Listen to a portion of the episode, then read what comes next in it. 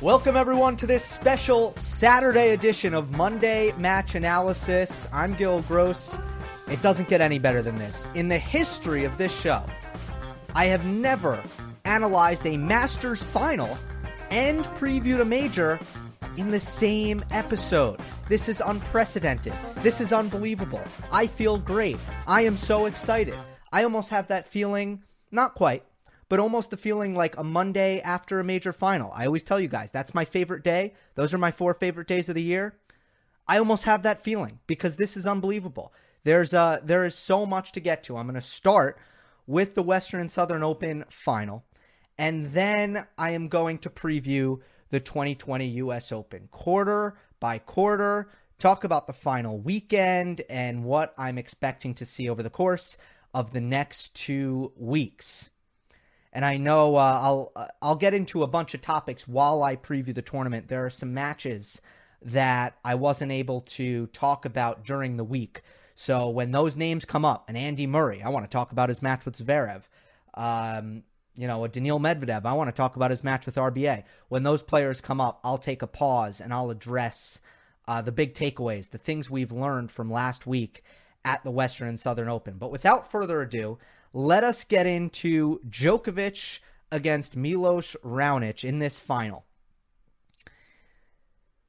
Novak came through three sets, a herky, a bit of a herky jerky match with a couple of different momentum swings, but the main theme was that uh, Raonic started off very, very strong, very dominant. Novak didn't look right; he didn't look good at all. The second set, um, there was a turning point, or there were there were multiple perhaps turning points in the second set, and Novak took both the second and the third set. Three set victory for Novak Djokovic. He has now won every single Masters 1000 title twice. That is an incredible accomplishment. That is unreal. I can't I can't believe that. That's crazy. Um, he also tied Rafa Nadal with 35 total Masters 1000 titles. So there was some history on the line. Djokovic against Raonic, Novak coming off a marathon, physical, draining three set epic against Roberto Bautista Agut. And I think the big question coming into this final was how much does will Novak have in the tank? I was 50% suspicious that Novak might not make it onto the court with the neck problems, or he was also feeling very sickly at the end of RBA. He did not talk to the media after completing his match with RBA because his uh, his medical team told him not to.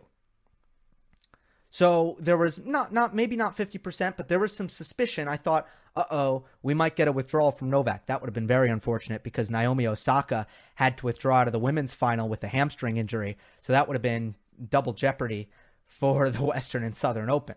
But Novak makes it onto the court. Then I was suspicious, I was concerned, I was nervous that Novak might not make it through the match let's go through the start of this match. I think uh, before I'm not going to start with any big picture technical takeaways. I think the best way to talk about this match is to talk about it and break it down chronologically. So, beginning of the first set, Novak does throw in a double fault in his first service game. That's the shot that you're concerned about with the neck. You got to look up. If you've ever had a stick neck, neck, stiff neck, not stick neck. That wouldn't be good if you had a stick neck. If you've ever had a stiff neck as a tennis player, you know that the serve is the shot that will give you trouble. Well, Novak double faults in the in, in his first service game, but that's okay. That's okay. He get he got four cheap points, free points in that service game. So the serve wasn't bad, but he did have a double fault. Unfortunately for Novak, it was foreshadowing. He even made some good returns against Milos in his first two service games, in Raonic's first two service games. But Raonic holds for 1 2. And then at the 1 2 game, things go very, very awry. First forehand for Novak, really suspect shot selection. He, he goes for broke on the first forehand, misses it, and starts stretching out his neck. Then he double faults for love 30.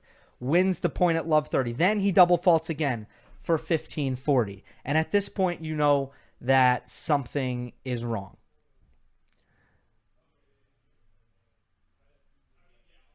Um, so Novak goes down that early break in the first set. And after that, he kind of leaves the building. He he's really not there. He doesn't have energy. He's not returning serve well. He is double faulting often on his service games. He is not doing the work in the rallies to keep the ball in play. He is stretching out his neck in between points. At this point, my biggest concern is that he's going to retire. Uh, you know, and you always know with Novak that there's a chance that he's just kind of going to wait it out. And he does have a tendency sometimes to play possum if he knows that he doesn't have a chance to win the set. Now, in hindsight, he clearly did not want to show his cards towards the end of the first set, even if he started to feel better. And I think as as play went on, his neck kind of probably loosened up. But a lot of people might ask, why does this always happen with Djokovic? It happened in Australia against Dominic Thiem, where he dropped the third set 6 1, if, if my memory serves me. His legs just, they went out on him, and he wasn't able to, to work hard at all. And he's, you know, taking tablets and trying to get his energy back. How come that happens with Novak? I don't think Djokovic is the only player to do this, but I will say that it's probably this is probably what goes through Novak's mind.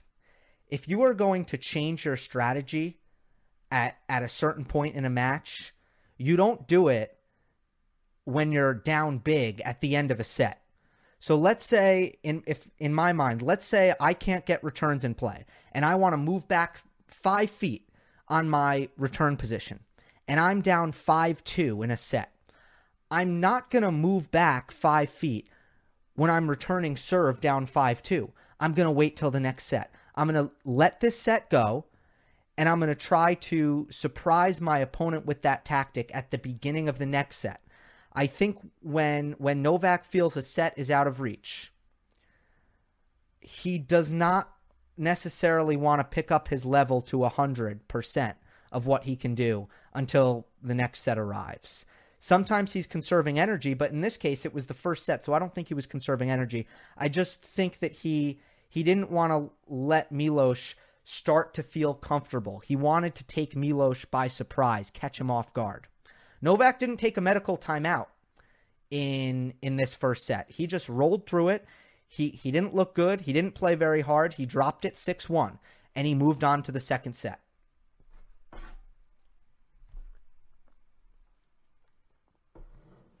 Beginning of the second set, it becomes clear that Novak has more energy. He's raising his level. He's serving better.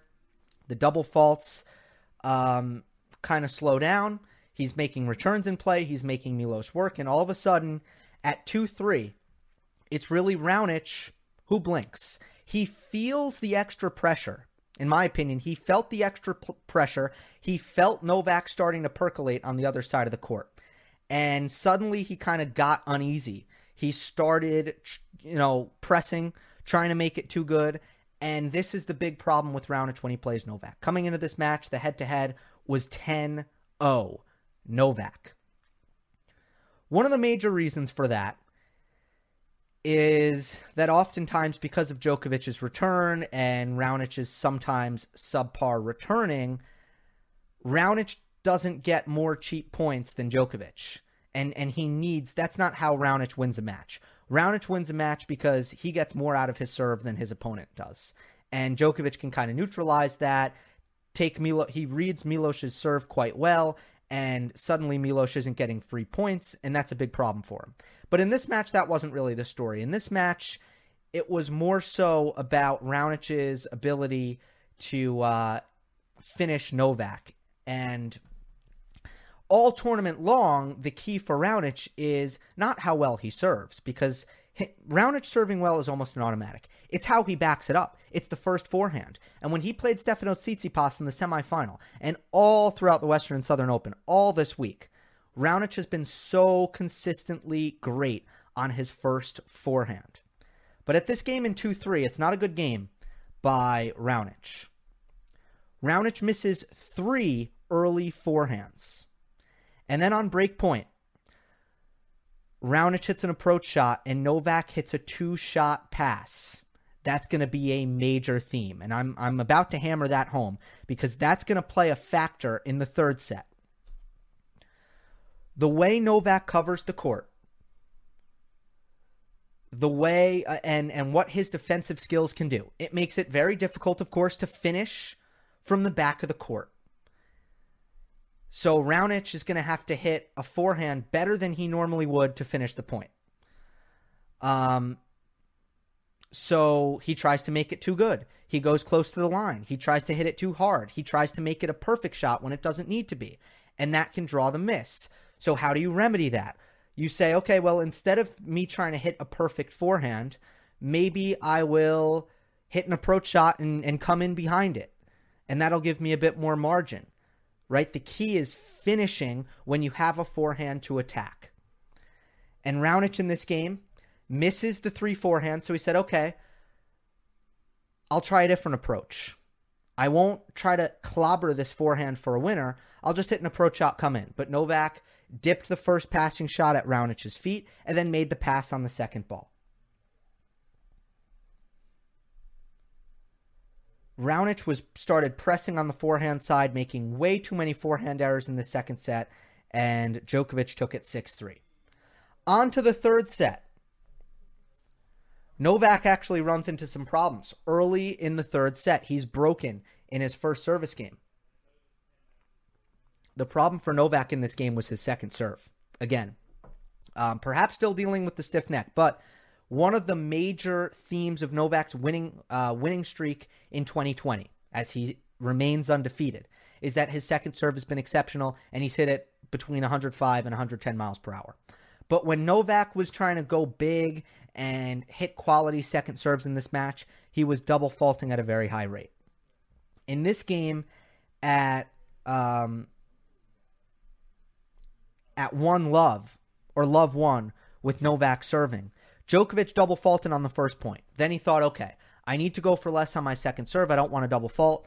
Milos hits a return winner, um, and then he hits another really big return on break point, a forehand unforced error in the middle of that. So Raonic goes up two love, and Djokovic is, is suddenly battling himself on the second serve. How big do I want to hit it? Djokovic could never figure out for a very long time in this match. How big do I want to hit my second serve? Do I want to hit it 110 and risk the double fault? Or do I want to roll it in? And he was having trouble getting it to Raonic's backhand. Good footwork by Raonic, often running around the backhand to hit a forehand. But then at 2 love, Milos loses two points in a row coming forward. This was this sealed the match, in my opinion, was Djokovic's passing shots. He was so incredibly savvy, so so smart. He knows that Raonic is not a great volleyer.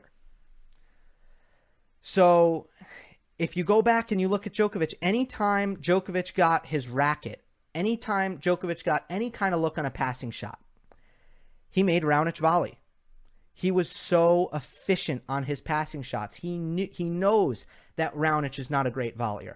So every time he had a passing shot, he went for a two shot pass. Check it out. Two love first point.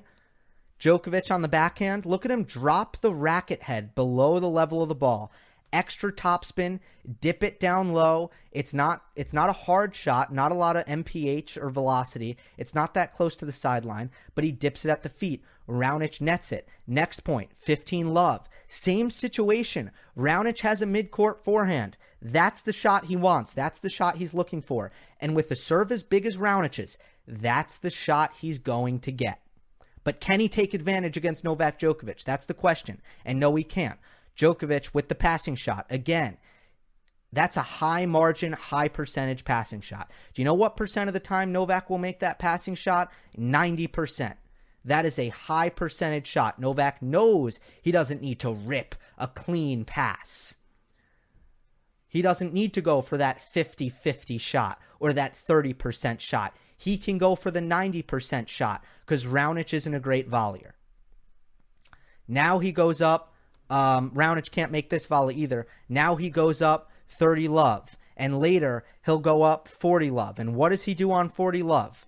He knows that Raonic is 0 for 2 at the net in this game. So he hits a short chip cross court. Brad Gilbert all week has been calling this the Federer shot.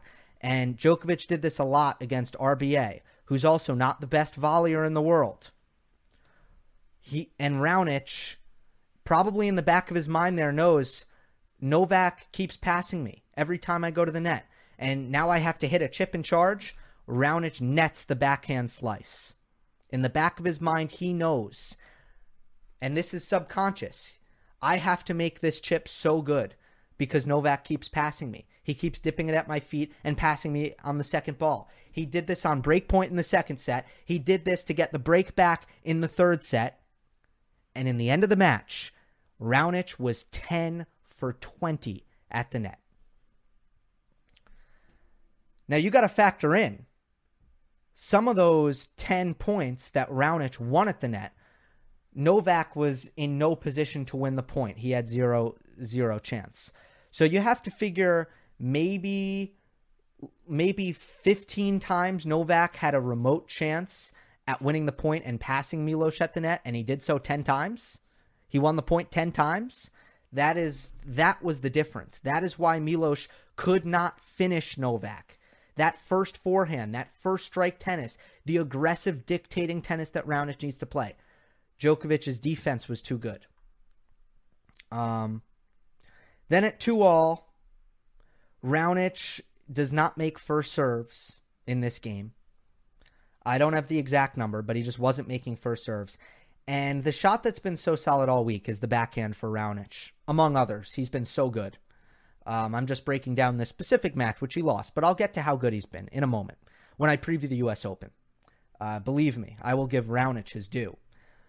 Uh, but he misses three backhands in this game. He misses two slice backhands, one down the line, one cross court, and he misses a topspin backhand where he tried to go down the line prematurely. It wasn't good shot selection.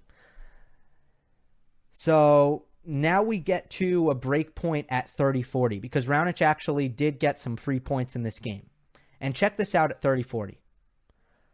Raonic clubs a backhand down the line with Djokovic on the ad side of the court, and somehow he gets there. Milos wins the point against 98% of players on tour with this backhand down the line, but Novak gets it back, and Raonic hits this forehand into the net.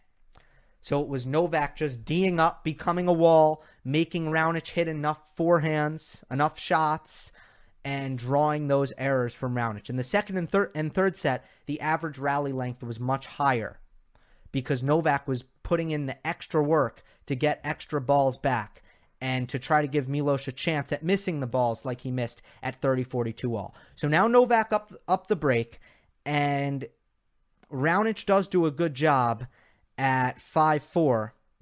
30 all, Raonic hits a gorgeous backhand down the line for a winner. He wins himself a break point at 30 40. But Milos gets tight on a forehand, hits it into the bottom of the net.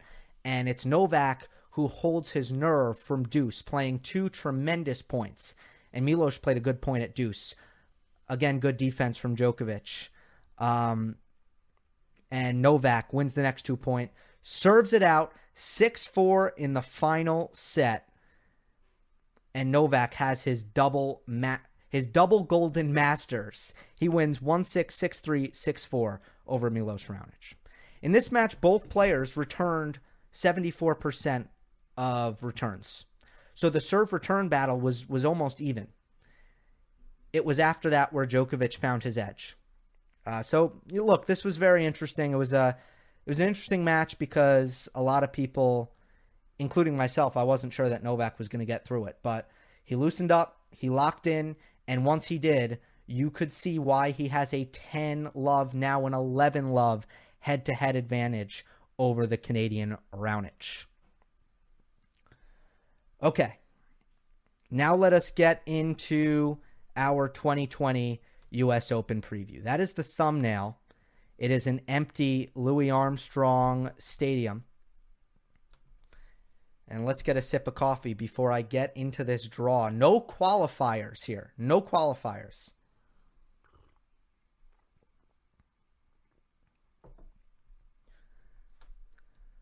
Um, I don't know if I have any big picture major takeaways on the on the draw to, to get into before I go quarter by quarter. I'm I'm excited by the draw. It's a good draw. I, I'm nothing really but but yeah, I, I think I can jump into the quarters. I will say for those of you who are watching me uh, for the first time right now, I will I will just throw in there that the courts are playing probably faster than Wimbledon, faster than the Australian Open.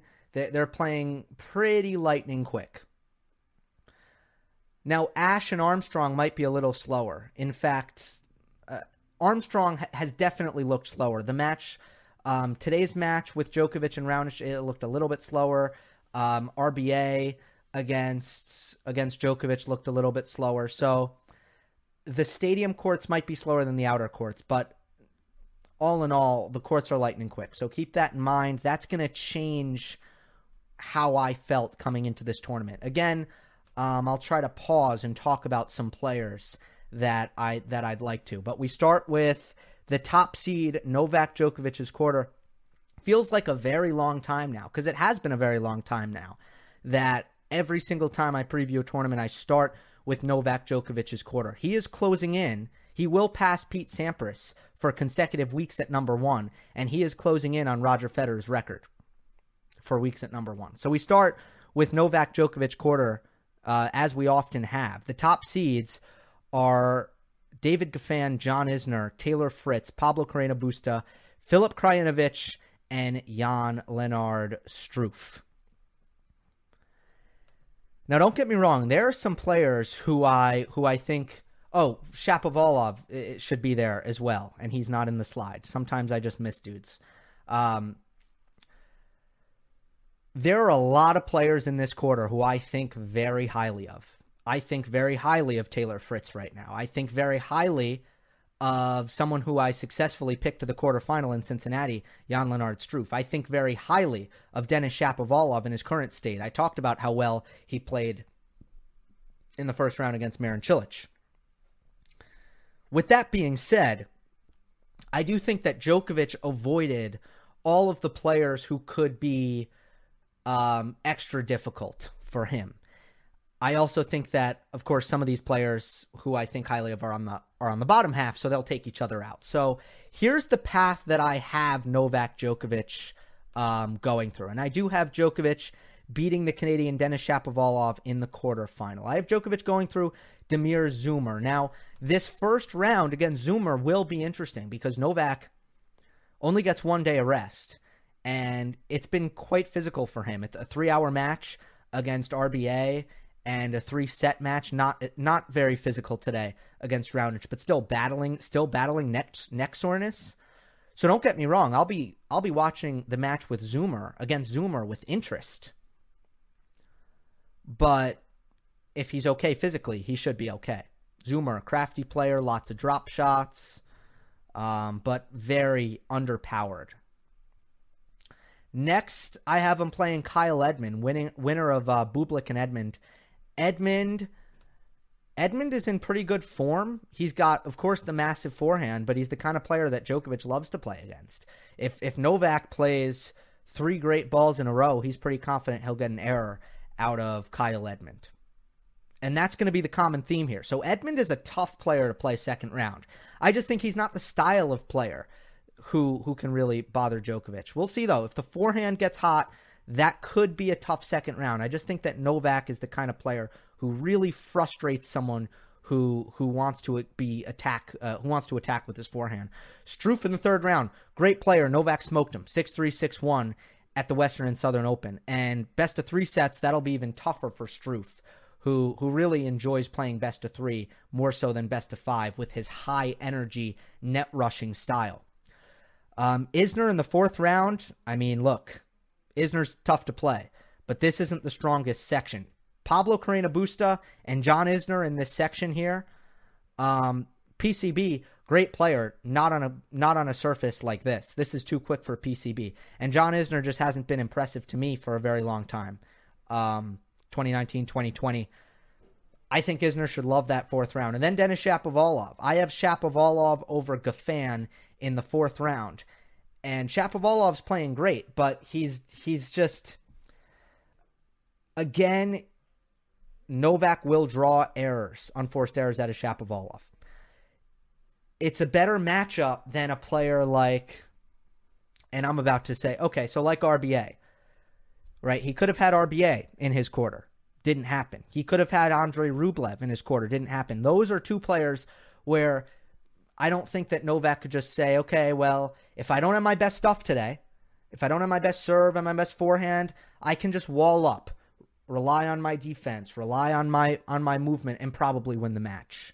But Shapovalov, uh, let's say he he plays Fritz, let's say he plays um, um, Isner, of course, and and Edmund. These are all players that I think Novak can rely on what he does best and what is always around. As long as he holds up physically, I think Isner could get through his quarter with relative ease. My dark horse in this quarter is Riley Opelka. Now Opelka left; he had to retire out of his um, out of his match with Stefano Tsitsipas at the Western and Southern with a knee problem.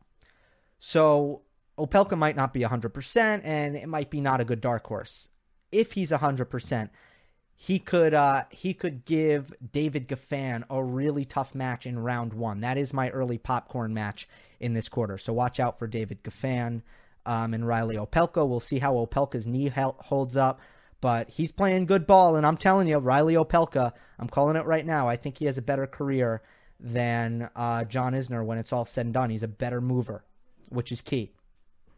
Fritz and Shapovalov should be a good one in the third round. I'm looking forward to that if it happens. Let us move on to Stefanos Tsitsipas's quarter. He is the number four seed. He has Sasha Zverev opposite him. There is Diego Schwartzman, Christian Garin, Hubie Hurkacz, Dusan Lajovic, Borna Coric, and Adrian Mannarino. All right, um, Zverev. Let me just talk about Zverev real quick. He is the player opposite Stefanos Tsitsipas, and he lost to Andy Murray, second round Western and Southern Open. That is another pick that I was successful on. Here's what Zverev showed us in that match. And here's the deal with his 2020. He had a good Australian Open. He made the semifinal. I get that. But outside of that tournament, Zverev has shown consistently that when he plays a player who is his level, when Sasha plays a player that belongs on the court with him and can push him and can put him under pressure, that he will throw away games in the garbage. He will gift you games. He will double fault in big moments. You cannot rely. He cannot rely on his second serve at the present. He can also not rely, in my opinion, um, in his forehand as much as he should. You know, Andy Murray, if you look at when he had success, it was mostly Zverev was double faulting and missing forehands. And it's not that Murray didn't do some very clever things. He did. But Zverev moves better than, you know, he he has more firepower than Murray. He is moving better than Murray right now. He should be able to beat Andy Murray. The reason I didn't think he would and he didn't is because I do not trust Zverev. And he's not given me any reason to trust him in big moments, which means I think when he plays a really good player who can put him under pressure, I I just think like it's disrespectful to say that I think that he's going to beat Diego Schwartzman even though he might double fault 15 times. So I have Diego Schwartzman beating uh, Sasha Zverev in the uh, in the fourth round. You catch my drift there? I mean, look, again, incredibly talented player but he's just not he's not really clogging the holes still. I have Stefanos Tsitsipas getting through this quarter. I I think he looked really excellent in in Cincinnati. Now the one thing is he kind of played the same type of players. But let's talk about let's take a moment to talk about Steph's block returns. And he kind of got away from it against Raonic. And maybe it was because Raonic was really punishing every forehand and Stefanos felt like he needed to do more on the return. He needs to fight that. But all in all, Tsitsipas has shown once again that he is very serious about developing his game and improving as a player and identifying his weaknesses and working on himself. And that shows discipline, that shows commitment, that shows work ethic, and that shows talent. That Stefanos Tsitsipas has gone out there and has identified exactly what he needs to do, and it has paid dividends. Beating Kevin Anderson, beating John Isner, beating Reilly Opelka, knee injury and all, and then uh, being in really good position to beat Milos Raonic in the first set of their semifinal. Now, Zvera, uh, Tsitsipas had some chances there and shanked some balls in big moments, routine ground strokes. It shows me that his nerve management still isn't there. It still needs work. Um, but uh, Tsitsipas's return has improved and his movement is really impressing me. I mean, he's got a he's got a really good combination of offense and defense. The forehand is a force to be reckoned with. The backhand is average, but other than that, really all facets of, facets of Tsitsipas's game are quite strong. I feel really good about the way Stefanos is playing, and I have him going through Schwartzman in the quarterfinal. Let me just back up here and go through his entire path. Let us see. So uh, Albert Ramos Vinolas, or it's Alberto, isn't it? I hope I have that right. Yeah. Um, in the first round, uh, perhaps Kovalik in the second round, Borna Coric in the third round. He still doesn't look quite right. Then a pretty weak section here. Garin, Lajovic are two slow court players. Um, I actually have Kukushkin playing Lajovic. Lajovic getting through that. Tsitsipas going through Lajovic in the fourth round, and then meeting Schwartzman in the quarterfinals. Let's see, what else do we got here in this quarter? Dark horse.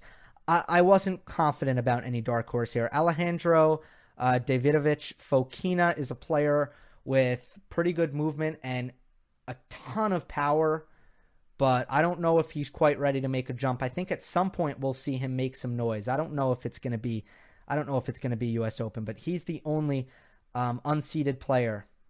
And again, for those who don't know, my dark horse is the unseeded player who I believe could go the furthest. And I didn't I don't have any unseeded players going far in this section. Upset alert, Alexander Zverev. I discussed him. Early popcorn, um, Zverev against Nakashima. Now, now let me address the fact that Zverev has a brutal draw, and I'm not saying that Zverev is going to lose to some, you know, some middle of the road player. I mean, Zverev has um, Kevin Anderson in the first round. Now, Anderson doesn't look ready to pull off an upset, and I have Sasha winning that one. But then he plays Nakashima, the winner, or, or Paolo Lorenzi. But I think Nakashima will win. I'm I'll be very intrigued by that match. That's my popcorn match. Brandon Nakashima, very steady player, good movement, um, and the kind of backhand. I haven't seen enough of it yet, but it has potential to be in the same the same category as I'll leave Murray and Djokovic out of this and just say um, I'll just say Medvedev, RBA, the kind of backhand that is a real, you know, automatic doesn't miss backhand, which is it's a great base to build your game off of um, if you have the big forehand. And I've also been impressed with Nakashima's returning; it's looked very good. So he's a player who could make some noise, um, and then he could get the tricky Mannarino in the third round, who uh, on a quick court, low bouncing court, he's pretty annoying to play. So Zverev doesn't get a break here. So he's upset alert not only because he is still double faulting all the time and missing some forehands and not volleying well, so he can have trouble finishing the points against first against uh, certain players, but also he has a tough draw. Tsitsipas over Schwartzman in the quarterfinal. Let's move on to Daniil Medvedev's quarter. He is the number three seed. He is in a section opposite Matteo Berrettini. Andrei Rublev in this quarter, Grigor Dimitrov, Nicolas Basilashvili, Benoit Paire, Guido Pella, and Casper Ruud. Um, All right. Andre Rublev, in my opinion, probably the fifth best player in the world right now. Nobody wants uh, the 10 seed, the 10 seed in, in air quotes, Andre Rublev. You don't want to play him. You don't want him in your quarter. But he is in Daniil Medvedev's quarter. This is a strong quarter, in my opinion, um, because I do think that there are some challenges for Daniil Medvedev, who has looked great. And I have my doubts about Medvedev on a slow surface. I really, truly do. Um, I think he'll struggle on clay in his career right now in the in the state he is right now. Now, don't get me wrong. There's plenty of time for him to develop and and add new things. In the current state of his game, I am suspect. I am suspect um, about Medvedev on slow courts. And I know we made the U.S. Open final. I'm telling you, I still am. These conditions are tremendous for Daniil Medvedev. They are perfect. They are low bouncing. They are not overly lively, yet they are fast. The ball skids through the court. It makes Daniil Medvedev's backhand a massive weapon. So I'm now high on Medvedev. He showed me a lot of great tennis against RBA. And that was a match. I'll get to it a little later, but RBA RBA was stunning in that match to beat Medvedev. So it doesn't concern me that Daniil lost to RBA in that match. I think that's a tough matchup. And I think Medvedev had been playing some really good tennis. So I'm confident about the state of Medvedev's game. Berrettini's got a tough draw. I'll get to that in a second. I talked about Rublev, and um, I want to talk about um, Dimitrov as well. Let's let's do that by by talking about Medvedev's path. Again, I, I do think that there are some challenges here. So let me get into those. Daniil Medvedev, Delbonis in the first round, that's fine. Laslo Djere in the second round, that's fine. Feliciano Lopez. That's a rematch from last year's uh, U.S. Open, where Feliciano had a set point to go up two sets to love or two sets to one. I know he had a set point to to take a significant lead over Daniil Medvedev, and that was a match that I circled. Why?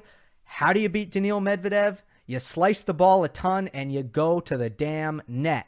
And that is Feliciano Lopez's jam. So watch out for Lopez against Medvedev. That will be an incredibly uncomfortable uncomfortable match for Daniil Medvedev. And let me just say right now, if something happens to Medvedev, it'll be Andrei Rublev on the other side of the draw celebrating.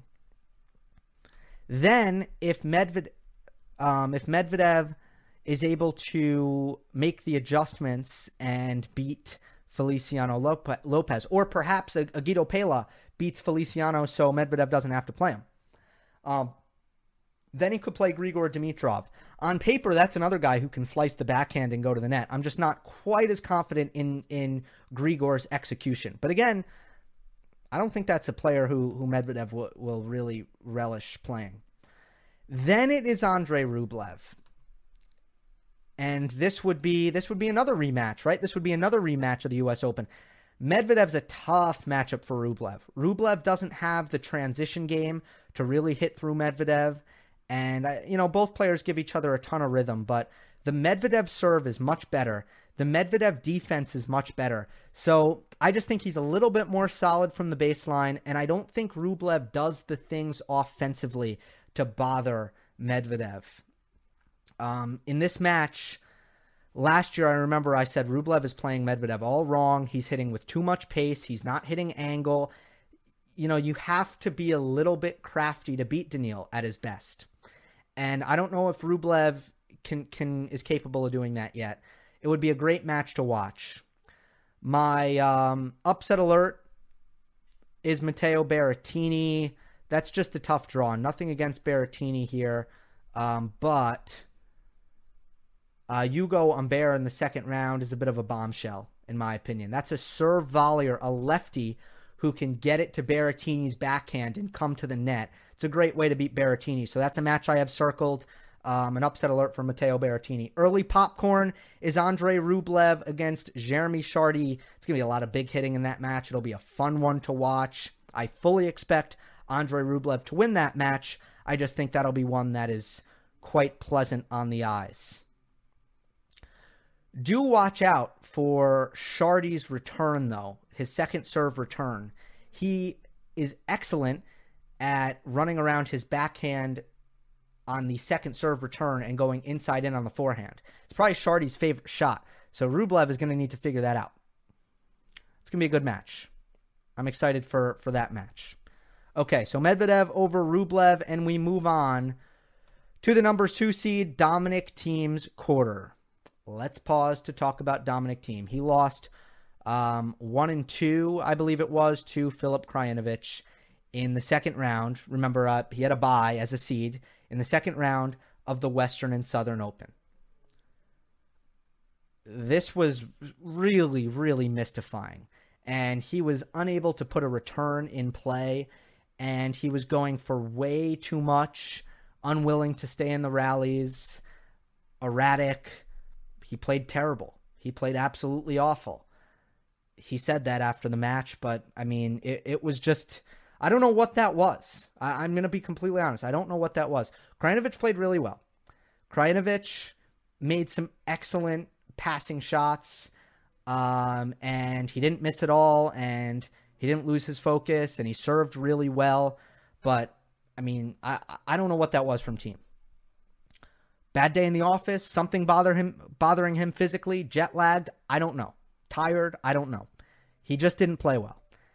And you know, does that completely kill his stock for New York? Not really. But when you have that performance combined with the fact that this surface is, he can't be happy about what's happened here with the court surface. Those two things combined, it's safe to say that Dominic Thiem has taken a big hit here. And look, for for a year or more now, I have circled the 2020 US Open as a tournament that I think the Dominic Thiem would win. I, I wasn't definitive on this, but because I, I always wait until the tournament, before the tournament, before I make a real prediction. But my preliminary prediction at the beginning of 2020 was that the US Open would belong to Dominic Thiem. This surface changes everything. And he doesn't quite look ready to overcome a, a surface that's less than ideal for him.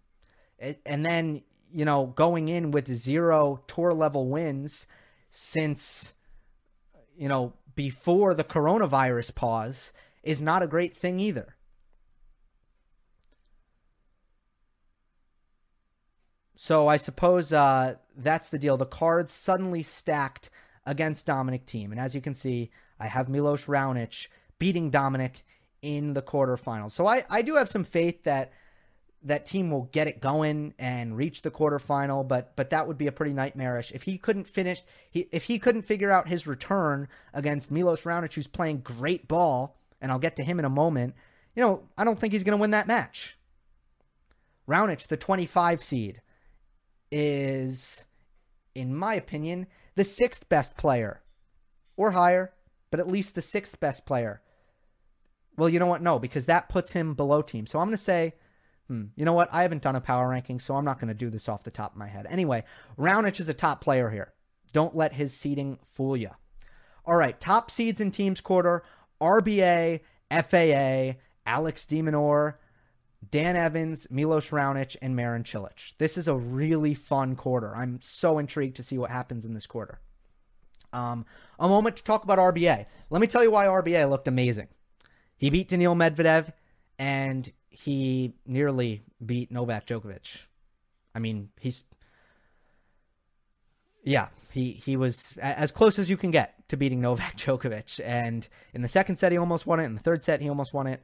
Uh, it was it, it was a, a great performance by RBA. The match took three hours.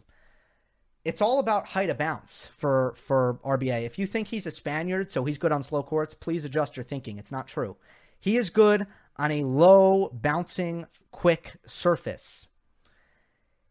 Um, when the ball gets above his shoulders, his stroke production drops by about 50%. He's a way worse player when the ball gets above his shoulders. That's just how his strokes work.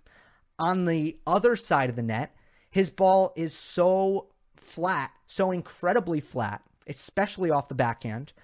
I've talked about this with Daniil Medvedev at length. When the ball doesn't bounce, really hard to attack and he's so consistent. So what he wants against most most guys is that cross court backhand to backhand rally, unattackable, more consistent, more fit, higher shot tolerance, What what you gonna do? How you gonna win the point? I dare you to find a way to win the point against Roberto Bautista Agut on a quick hard court that doesn't bounce. I dare you. He loves these conditions. So he is an excellent, excellent player. Unfortunate draw for him. He is uh, on a collision course with Milos Raonic in the third round. Raonic owns a 5 0 head to head against RBA. And RBA is not the best returner. And I think he's had he's had trouble, a lot of trouble reading the Raonic serve. Um, Raonic did beat him at the Aussie earlier this year. He's got he's got Bautista's number, and he doesn't allow RBA to play the kind of game that RBA wants to play. You know, first strike, short points, big serve, big forehand. He comes to the net. RBA doesn't have the best passing shots. Similar to Daniil Medvedev, if you hit a flat ball, you don't love passing shots. Plain and simple. So I have Raonic going through RBA. It's a really unfortunate draw for both of them. And that's a match that everyone should watch really, really carefully because it could have huge effects on the rest of the tournament. My um oh Dan Evans is another guy who I want to talk about. I don't want to talk about this quarter without talking about Dan Evans. I have Evans going uh, pretty far here. I have him beating Felix Auger-Aliassime and getting to a um, a fourth round match against Dominic Thiem. Evans' style is not the kind of style who I think particularly matches up well against Thiem. I don't think Thiem has any ch- has any issue with uh with the slice backhand cross court, and I think Thiem can you know, with his strength and his dipping balls, can it's really hard to volley on Dominic. So I do have him losing the Thiem, but Evans is also a top 15, borderline top 10 player on this surface in these conditions. So watch out for Dan Evans. Uh, tough draw for FAA, um, getting Evans, and this is a stacked quarter with a lot of players who can who can make some noise. Jannik Sinner, the dark horse. I couldn't I don't feel amazing about that, but he plays Karen Khachanov in the first round. That should be a slugfest. That should be up both players' alleys. And I think the difference with Sinner is he keeps it a little bit more compact than Khachanov. And that's why I like Sinner. If they're going to go toe to toe from the baseline on a quick surface, I kind of like Jannik Sinner, but Khachanov is more developed athletically. So we'll, we'll see how that one goes. Upset alert, Marin Cilic. He's such a low seed that it's a bit of a lame upset alert. But Denis Kudla is a player um, who will really enjoy these court con- conditions with a tremendous backhand that he hits early on the rise. He'll attack Cilic's second serve.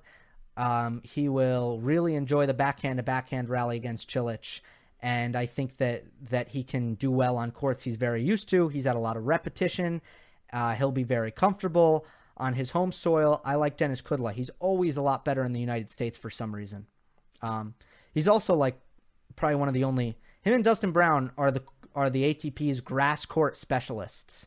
And this court playing a bit like grass, I'll say. Old school grass, low bouncing. I keep going back to that because it's a big deal.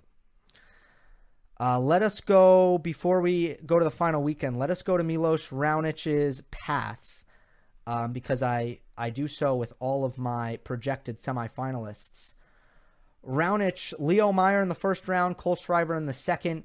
RBA in the third round. Again, that is a big one. 25 seed versus 8 seed, but two of the best players, two of the best players in this in this tournament. Alex de Minaur in the fourth round, a little bit underpowered. Um, you know, that'll be interesting. But but de Minaur struggles to get returns in play as well. Um, he doesn't like to move back, so uh, I do like Milos Raonic in that uh, pretty handily. Then Dominic Thiem in the quarterfinals, Raonic to the semis. Let us advance to the final weekend. Oh, this is a big reveal. Who have I who have I chosen? Now, if you're listening on um, Apple Podcast, Spotify, or or audio platforms, this won't spoil it for you. But for those watching on YouTube, that is the reveal, and you see who I have picked to win the 2020 U.S. Open. I'll keep the suspense for those listening. Djokovic, Tsitsipas in the first semifinal. Tsitsipas has he's played Djokovic really well. Tsitsipas has the kind of forehand which is able to break the sidelines and push Djokovic out wide to his forehand. Does such a good job of that. I think it really bothers Novak. Tsitsipas is good against Novak. Um, and I think that that could be tight with the way Tsitsipas is playing. Goes back to nerve management, match toughness. Novak in five in that match. Uh, Novak in five. Now Medvedev against Raonic. Medvedev is a very good returner. He'll get balls back in play. I like that Raonic will, will press ahead to the net and, and play aggressive tennis, but his, his volleys just aren't great. Uh, you know, so I, I don't think that it's it's a horrible matchup for Medvedev, even though I, I like players who go to the net against Daniil. And by the way, that's the adjustment that RBA made to turn that match around against Medvedev. Uh, Bautista Agut started going for his forehand and coming forward, and it changed everything in that match for him. Credit to RBA there. Um, yeah, so so I, I do have Daniil. I do have Daniil in this one. It, eh, he he won't give Milos anything. He's you know so much more solid in baseline rallies when it's compared to Milos. Is Milos gonna be consistent? Is he gonna get enough free points? And is he gonna play well enough behind his serve against a guy who who moves as well as Medvedev? I don't think so. So Medvedev in four. Then you would have a final, which is very interesting. Djokovic against Medvedev these two have played such incredible matches. And look, I think that there's a chance. I think that there should be concern, some concern about Novak Djokovic. There should be some concern that he may not be able to hold up physically. We saw it a little bit this week, Western and Southern Open. We saw it um, earlier this year at the Australian Open there's been some times now where Novak has looked like his endurance is starting to take a hit. And maybe he's aging and maybe he just can't play um, with the kind of sustained explosivity that he that he wants to. Oh, and then you go back to the major prior and then you have a shoulder problem. So, what's going on with Novak? You know, is he is he all there physically? That's kind of the question. And hey, the scenario where I see Novak Djokovic not winning the U.S. Open, I'd say he probably breaks down physically. And that could very well happen. There's a possibility there. There's a pattern emerging. Now, maybe Djokovic has no problems in the U.S. Open and there's no physical problem for the next, you know, 18 months, right? That could also happen. Right now, suspicion a little bit there. However, if anyone is going to have a problem physically in this matchup, Djokovic Medvedev, it is, in my opinion, going to be Daniil Medvedev. Yes, Medvedev is much younger. Yes, he is the more youthful player. But Djokovic has the forehand, and Medvedev doesn't. And that simply means that Djokovic does more dictating in this matchup. He just does. Now, Medvedev can dig in and do a ton of running, and they can play these marathon rallies, and it can be epic tennis. But who's going to fade first? The player who does more running will fade first. And I think that'll be Medvedev. Because Djokovic has the forehand, the big forehand, and Medvedev, it's not as reliable. He just he just doesn't have that. That's why I still go with Djokovic in this matchup. They know each other really well right now, but go back to their matchup in the ATP Cup. First two sets, incredibly tightly contended. Great match. Last set, 6 1 Novak. Daniil had nothing left. So, if anything, Novak, I would favor, if anything, I would favor Novak in a best of five compared to best of three when he plays Daniil. Because Daniil is more likely to tire than Novak. Maybe I'll be completely wrong if this matchup happens. But that's how I see things playing out. All right, folks, there will be a mailbag on Monday. So look out for the community tab. Now, don't go anywhere. This is the kind of episode. This is a special episode. Uh, there's a lot of good stuff here. Anyone who's interested in tennis would like this. So I ask you, the best way you can help me out here, share this on social media, tell your friends. You know, that's how you can really do me a solid. You can also leave me a rating and a review on Apple Podcasts. Of course, subscribe if you haven't. Like the video, leave a comment. Those things are all great. Um, and I really, really appreciate it. Okay. Mailbag on Monday, US Open. Can't wait. Hope you enjoyed. Don't forget to subscribe. I'll see you next time.